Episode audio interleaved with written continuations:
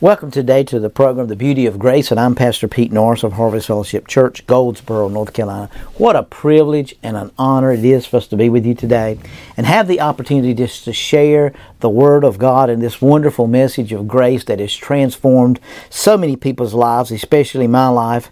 And as I begin to study this, I begin to, I was one of those people that, that you know, confess their sins 50, 60 times a day. Uh, anytime I had a bad thought, I immediately just stopped and began to repent for what I was thinking and what I was going through. And, and one day, out of, out of, just right out of the blue, the Holy Spirit just began to speak to me, and He said, I want you to go find where Peter, I mean, where Paul ever confessed his sins after he got born again.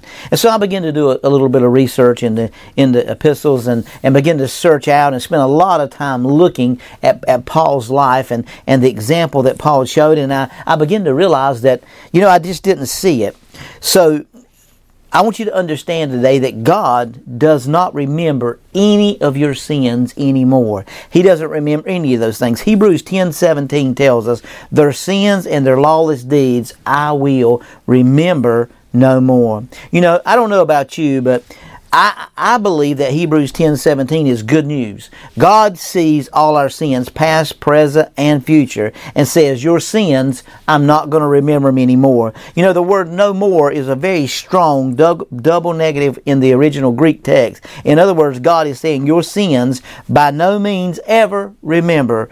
Uh, your sins, I will by no means ever remember those sins. Now, I want you to understand that God has lowered, hasn't lowered His standard.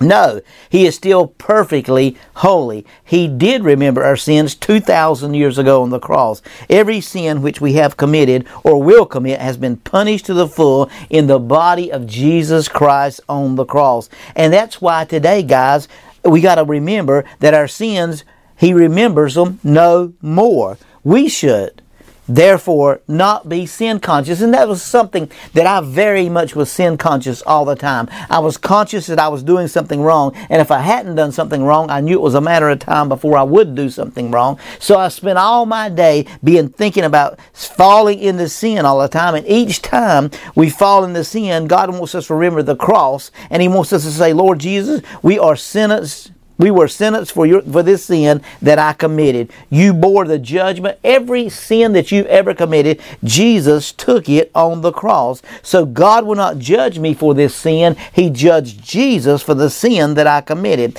And you were condemned for this sin, so God will not condemn me or you for it anymore. Now, if we can get a hold of that revelation, it will totally transform our lives. Because if you don't look to the cross, you'll become sin conscious and you will walk around with certain expectations of judgment coming on you all the time. And people are really looking for the judgment of God to fall on them all the time. When's, when's the bad things going to happen? When is it all going to fall apart? When's the wheel going to come off the wagon, in other words? And the expectation of judgment will give the devil a chance to get you thinking that God has something against you because of your sin. But I want you to understand that God put all his anger, all of his wrath on Jesus on the cross. And because of that, God demonstrated His love, Romans chapter 5, God demonstrated His love for us, yet, yet He died when and loved us, yet when we were sinners. What a wonderful thing that God demonstrated His love for us and that died for us when we were sinners. So, in other words, He loved us so much